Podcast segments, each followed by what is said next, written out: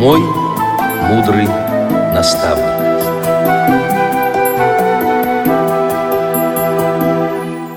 Здравствуйте, уважаемые радиослушатели! С вами ведущая Центыма Бойко и звукорежиссер Иван Черенев. А в гостях у нас по скайпу Алисия Ивановна Овчинникова, преподаватель пространственной ориентации Бийского филиала Центра реабилитации слепых ВОЗ. Здравствуйте, Олеся Ивановна. Здравствуйте. Это у нас уже вторая передача. В прошлый раз мы говорили о пространственной ориентации, но у Алисы Ивановны есть опыт преподавания домоводства и рукоделия, о чем мы сегодня и поговорим. Алиса Ивановна, а как вы начали заниматься домоводством? Изначально приходилось несколько раз замещать преподавателя действующего, когда а, она уходила на больничные или в силу каких-то других обстоятельств, просто замещала преподавателя и тем самым вникала в предмет. Вообще домоводство, а, не одним словом этот предмет называется, а чуть шире домоводство и самообслуживание. И сам говорит за себя, что не только хозяйство какое-то, да, ведение домашнего хозяйства здесь рассматривается, но и ведение или слежение за самим собой, самообслуживание. Этот предмет я вела недостаточно, ну, не очень долгое время, наверное, около двух лет. Э, это предмет в социальной реабилитации занимает очень важное место. И он разбит на темы, как и все другие предметы, имеет свою программу, свои направления. Первое, что э, рассматриваем, это, конечно, уход за собой, какие-то гигиенические комплексы и так далее. Затем рассматриваются такие темы, как э, мелкий ремонт личных вещей, то есть пришивание пуговицы, не только теоретически э, оговариваются, но и, конечно, практика на первом месте. Это практика и практика. Стирка э, личных вещей, как определить степень загрязнения и так далее. Уход за жильем тоже немаловажная тема. Ну и, конечно, приготовление пищи. Это самая большая тема на э, изучение или на какую-то коррекцию умений приехавших там реабилитантов, потому что многие же дома, естественно, за собой ухаживают, но мы даем рекомендации, как готовить безопасно, как готовить ну, с точки зрения, точнее, без контроля зрения. Зрячему все понятно, ему показали, описали парой слов, и все.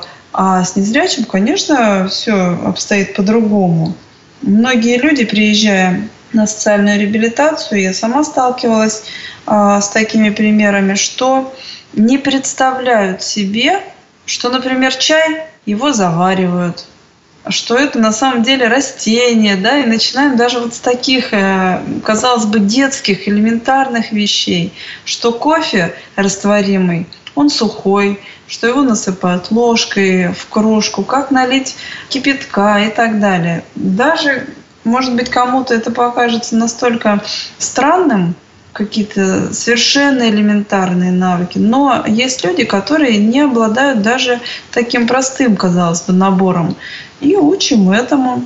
Учим, как правильно а, варить первые блюда, вторые, разнообразим свою, свои кулинарные какие-то способности. Самое сложное для незрячего, наверное, со мной согласитесь, это а, жарко и переворачивание – а вот самое всем своим э, реабилитантам, и сейчас продолжаю говорить, что самое сложное блюдо для приготовления без контроля зрения, это, конечно, всеми любимые блины. Блины – это да, самое сложное. Но, тем не менее, э, если можно, расскажу одну историю. Да, конечно приехал на реабилитацию мужчина в возрасте, не молодой, супруга тоже незрячая. Он говорит, мы все умеем делать по дому. Вот, вот все. Хотите, проверьте. Я, естественно, как преподаватель проверяла все его навыки. Он говорит, мы не умеем только блины печь. Тесто умеет супруга заводить, и я, говорит, могу. Но нужен навык по э, выпечке блина. И мы с разрешения нашего директора перешли только вот на этот самый важный для человека пункт – приготовления блинов. И вы знаете, за два с половиной месяца, ну два, наверное, месяца у нас ушло, человек уехал от нас э, с таким вот твердым умением выпечки блинов. Мы все-таки с ним достигли, добились цели. Ни одну плиту мы улили тестом. Конечно, ни один блин э, скомкали и сожгли, но первый блин комом, как говорится, но тем не менее, все-таки результат был. И по скайпу до сих пор общаемся с человеком. Он говорит, ну что, печем? А можно секреты? Секреты? Это однозначно очень тяжелая чугунная блинная сковорода, которых сейчас предостаточно в наших магазинах, но она должна быть действительно чугунной. Угу. Это раз. А второе, качественная плита – ну, плиты, опять же, они у всех разные, и под каждую приходится подстраиваться. Вы должны свою плиту, конечно, знать, ее температурный режим. Uh-huh. А, и на максимальной температуре не жарить, иначе сразу все сгорает. Это раз. А, это два, точнее. А три – это широкая лопатка с длинной ручкой. Вот и весь секрет. А, ну и, конечно, навык. Самое страшное – это же перевернуть, блин. Да. А, налить куда проще. Причем наливали, мы пришли к выводу, что посредством, опять же, а, действий, проб и ошибок, мы пришли к выводу, что наливать удобнее не половником, а наливали маленькой кофейной кружечкой, которую подобрали по размеру к нашей э, сковороде. Угу. То есть вот эта мерка какая-то определенная, она соответствовала тому диаметру сковородки, который у нас имеется.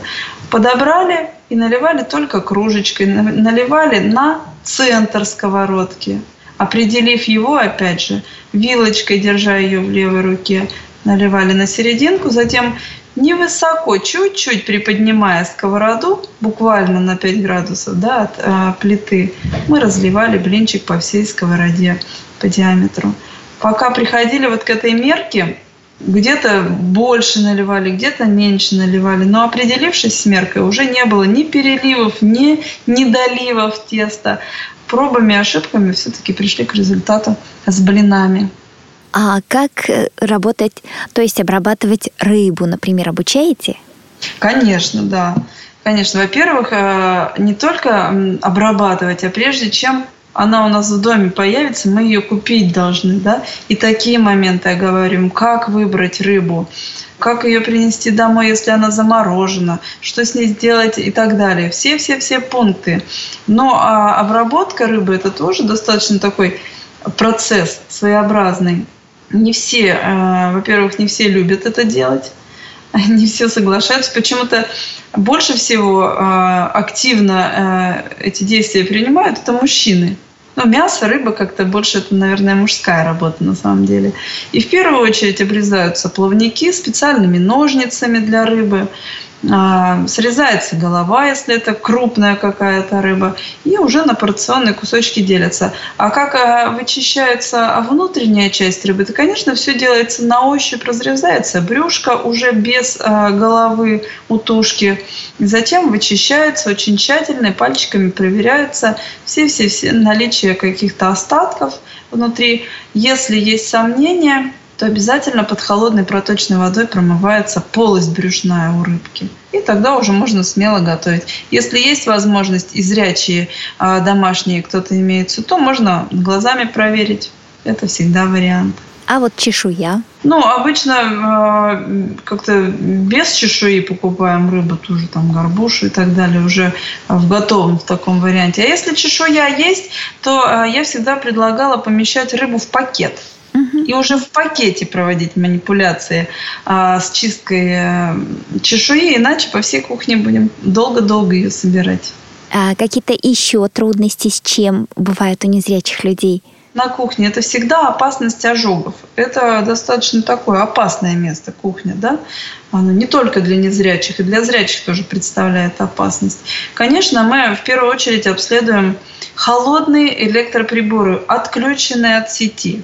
Мы изучаем расположение комфорок в духовке, учимся в холодную вставлять противень и вынимать его, ну, представляя, будто он горячий, да, используя прихватки а, и так далее. Все делается, так скажем, в холостую.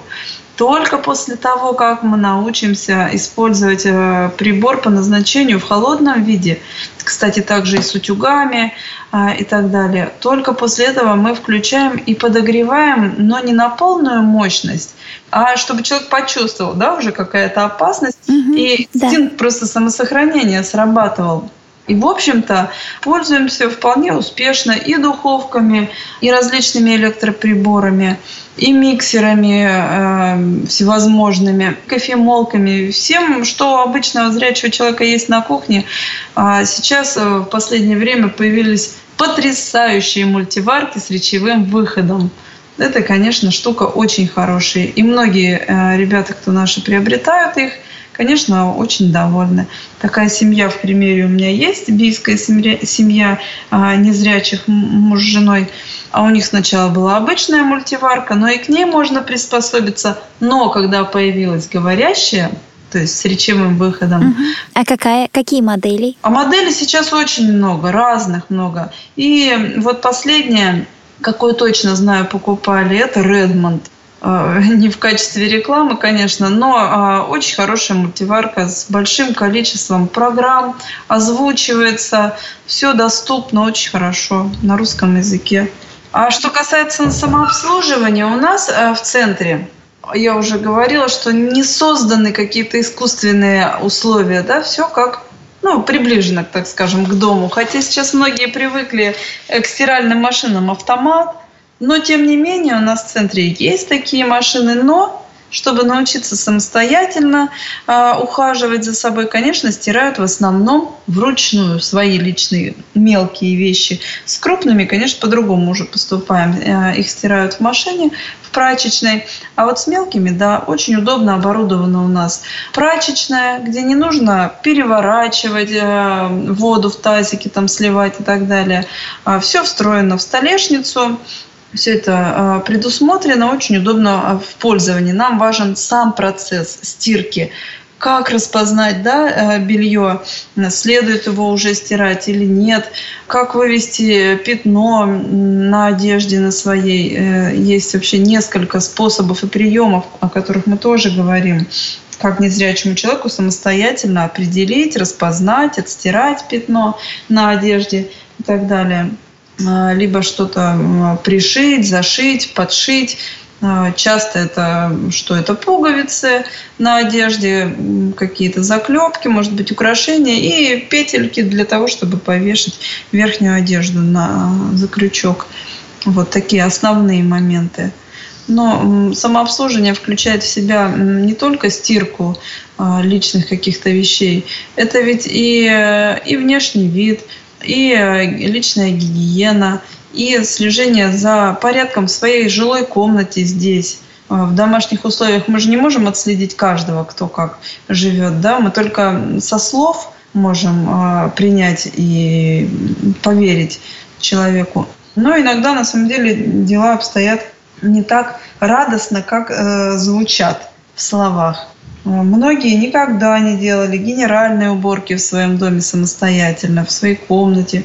Многие не могут мыть, не умеют мыть пол, а, ухаживать за посудой, за мебелью. И всему этому учим. Есть свои приемы, методы, а, которыми наши реабилитанты вполне справляются успешно справляются и приезжают домой, самостоятельно ведут свое хозяйство. Особенно радуют те молодые люди, э, девушки, юноши, которые учились в школе-интернате, например, и э, живя уже дома, да, закончив школу, никогда не убирали ни дома, родители где-то, может быть, отодвигают, э, не дают, ну, как родителям часто кажется, берегут своих детей, тем самым оказывая на самом деле медвежью услугу. Вот. А приезжая домой, они радостно говорят, что я теперь сам буду свою комнату убирать или родителям в том-то и в том помогать, в быту.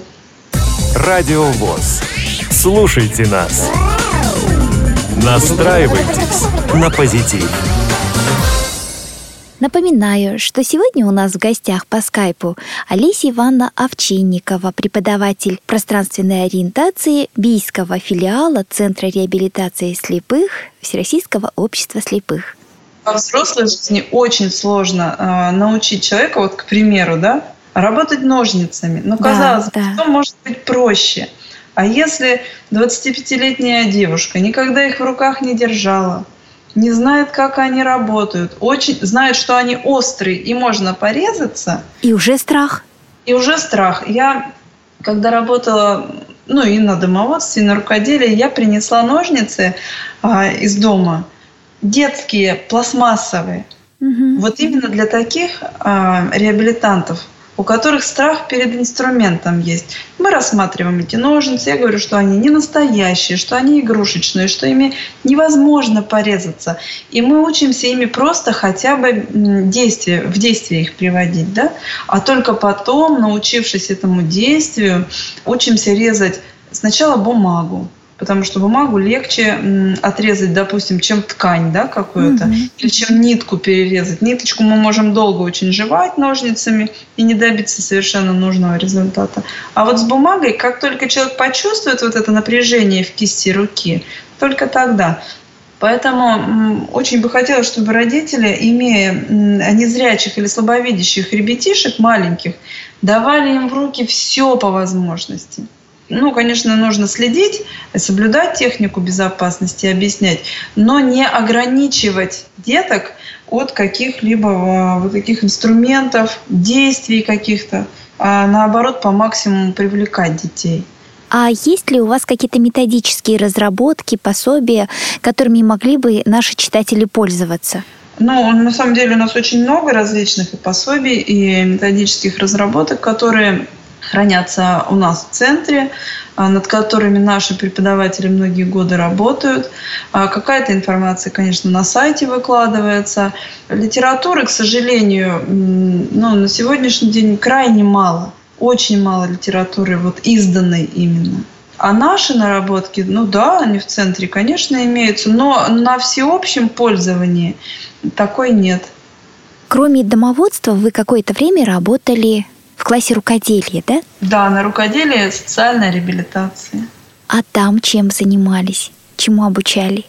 Сейчас у нас происходят некоторые изменения в плане рукоделия, ручного труда, но э, когда преподавала рукоделие я на социальной реабилитации, ко мне поступали, э, ну в основном это женские группы, но очень много, уже достаточно много мужчин, которые желают заняться рукоделием, потому что ручной труд э, мужской – это столярка, да, столярная мебель Мгм. или обработка древ- древесины. Но не всем а, в силу здоровья а, какого-то, да, может быть аллергическая реакция, может быть, а, ну, разные есть ситуации, когда человек не может заниматься а выбирает рукоделие. Массажисты, пожалуйста, наши не идут на столярку, потому что руки свои берегут, естественно. А рукоделие все а, с удовольствием осваивают. В рукоделии такие направления рассматриваем, как макраме, плетение узлами макраме, вязание крючком, вязание спицами. Ну и также у нас недавно открылся а, курс по бисероплетению. Сейчас очень модное такое направление в рукоделии.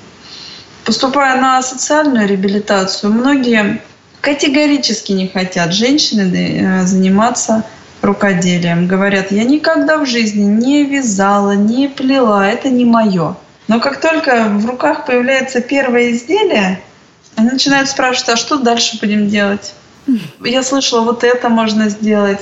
А мне родственники вот это показывали. Я домой позвонила, мне вот это рассказали. То есть интерес просыпается у человека, когда процессе. в процессе и когда есть результат, конечно.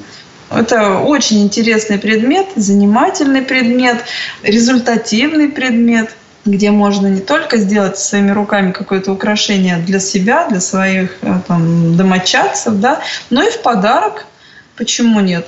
Ручная работа сейчас очень даже ценится, но мы особый упор делаем, конечно, на качество а, работ реабилитантов, потому что зная, что сделано руками незрячего человека, зачастую, опять же, стереотип складывается, что нужно где-то, может быть, покопаться в качестве, да, более пристальное внимание уделяют э, качеству работ. Но есть очень много, опять же, примеров наших выпускников, которые присылают свои фотографии, э, фотографии своих работ, которых мы встречаем на выставках, э, чему очень радуемся.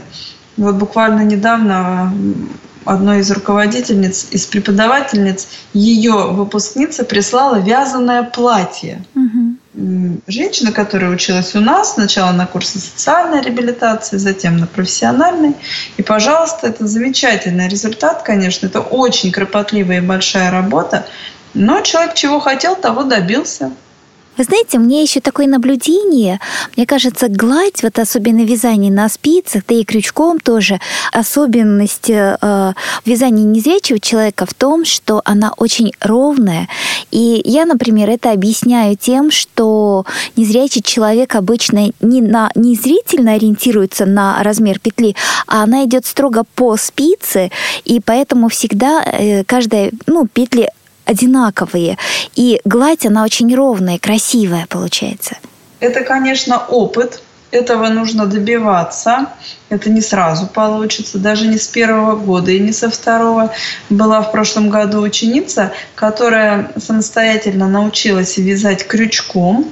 С помощью там а, подруг показали первые петельки, она осваивала вязание мочалок, добилась очень хорошего результата – но вот этот промежуток времени занял два года. Угу. То есть это за неделю, за месяц, за два это не осилить.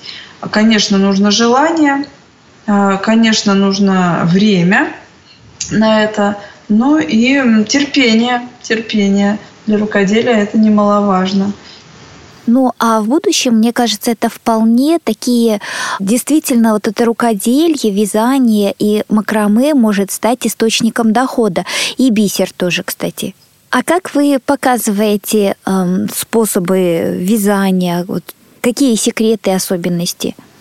Конечно, первое, что мы рассматриваем, это плетение узлами макраме. Мы тем самым подготавливаем руки свои, да, мелкую моторику потихонечку начинаем развивать, привыкать к материалу. Только после этого, когда мы заканчиваем некий курс плетения узлами макраме, переходим к вязанию крючком. Должна сказать, что очень часто вот этот переход достаточно болезненно происходит.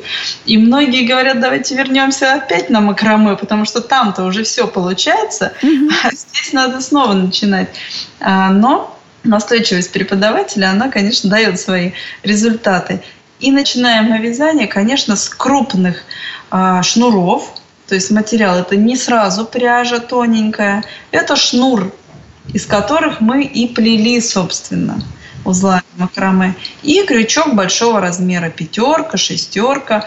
Только когда приобретется навык движения, создание петельки, да, вязание э, цепочки из воздушных петель. Кто знает, тут меня понимает. Э, столбиков с накидом и без накида и так далее. Тогда начинаем пробовать материал тоньше и, соответственно, инструмент меньшего размера. Когда и здесь все получается, мы вяжем первое изделие. А, это мочалка прямоугольной формы. Когда это изделие сделано безукоризненно, тогда мы можем перейти на другой вид материала. Это уже акрил, может быть, или какая-то полушерсть с смесовой пряжи, и уже крючки меньших размеров. Вот здесь уже возникает тоже некая сложность, потому что шнур это шнур – а пряжа это пряжа, это совершенно другие ощущения. Но навык-то уже получен, действие уже отработано до автоматизма. Буквально небольшое количество времени требуется для того, чтобы перейти от одного материала к другому. Но опять же, желание самого учащегося, оно очень важно при этом. И упорство. Потому что мы задаем и домашнее задание. Сегодня изучили какое-то э, действие, да, вечером повторите его пять раз, десять раз, пусть это рядочки какие-то. Если человек выполняет домашнее задание, конечно, значит, э, хочется ему, хочется дальше и дальше двигаться, больше и больше приобретать. Ну, есть кто, конечно, отлынивает домашних заданий, как дети в школе. Ну, всякие разные обстоятельства бывают, конечно. Ну, наверное, бывает среди реабилитантов те, которые уже умеют что-то из того, что вы предлагаете делать, то да, конечно. организуете ли ему индивидуальную программу? Обязательно. Как только реабилитанты поступают на обучение, на первом же часу, на первом же уроке преподаватель опрашивает, занимались вы когда-то, не занимались, чем занимались, каким видом деятельности занимались.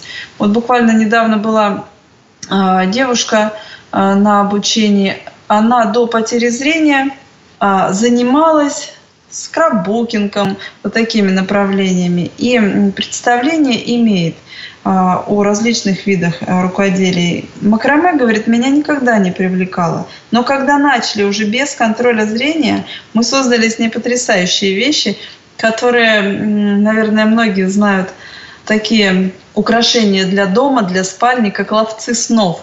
Сейчас очень распространены они а, в различных сувенирных лавках и так далее. И я уверяю всех, что без контроля зрения спокойно это сделать можно.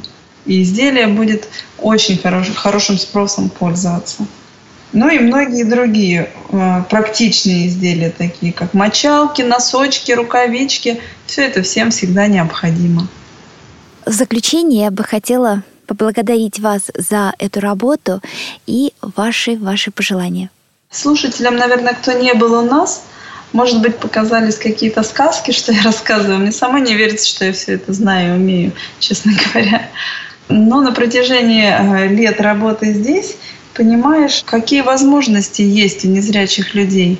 Это мы еще не сказали с вами о таких профессиях, как переплетное дело, да, которое тоже спросом очень большим пользуется, потому что переплетчиков сейчас днем с огнем, возможно, не найти в некоторых городах. А бухгалтерские учеты, они же никуда не отменились, архивы и так далее. Это столярно-мебельное дело, опять же, для профессионалов, которые приедут к нам. Это операторы ВМ, пользователи ПК. Это ремонт обуви, пожалуйста. Очень качественно и правильно выполняется ремонт обуви нашими реабилитантами, опять же, кто желает, продолжает а, заниматься и учиться. Ну и ряд других профессий, может быть, которые я не назвала. Все они подвластны незрячему человеку. Нужно только захотеть.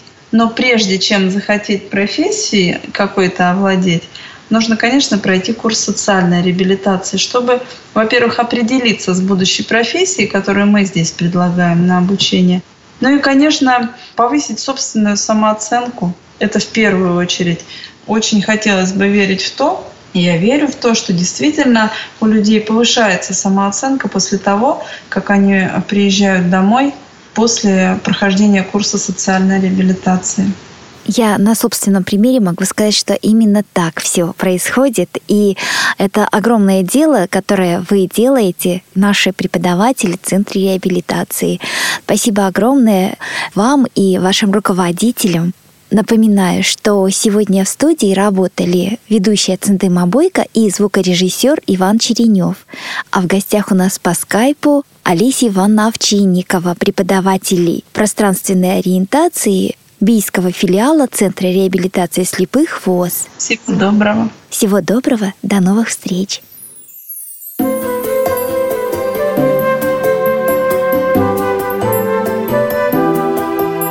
Мой мудрый наставник.